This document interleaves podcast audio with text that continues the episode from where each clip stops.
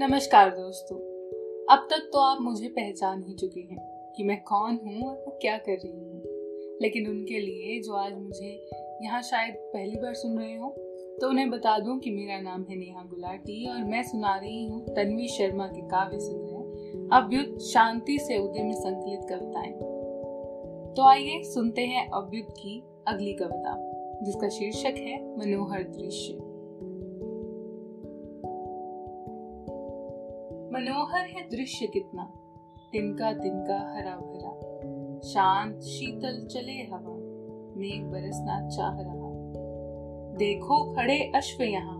धुन अपनी में खोए हैं। है सभी यह एक से, बिना फ़िक्र के नेक से। सुहाने इस मौसम में क्यों अकेले विचर रहे? दिखा रहे वास्तविकता। इंसान कितने रूठते चले। सीख लो मौन रहना। सीख लो। मौन रहना सूझबूझ से पग धरना। शांत तुम्हें कर जाएगा, अश्व की भांति तुम्हें विजयी अश्व बना जाएगा। तो ये थी कविता मनोहर दृश्य।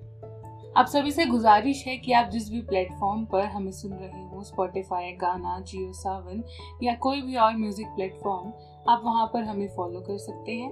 और अगर आपको कोई भी सुझाव देना है या आपको किसी भी तरह की कोई हमारी गलती बतानी है तो आप हमें ईमेल कर सकते हैं Neha Gulati Sabrang at Gmail dot com पर या इंस्टाग्राम पर नेहा गुलाटी अंडर सबरंग पर। तो इंतज़ार रहेगा और अगली कविता के साथ हम जल्द हाजिर होंगे। शुक्रिया।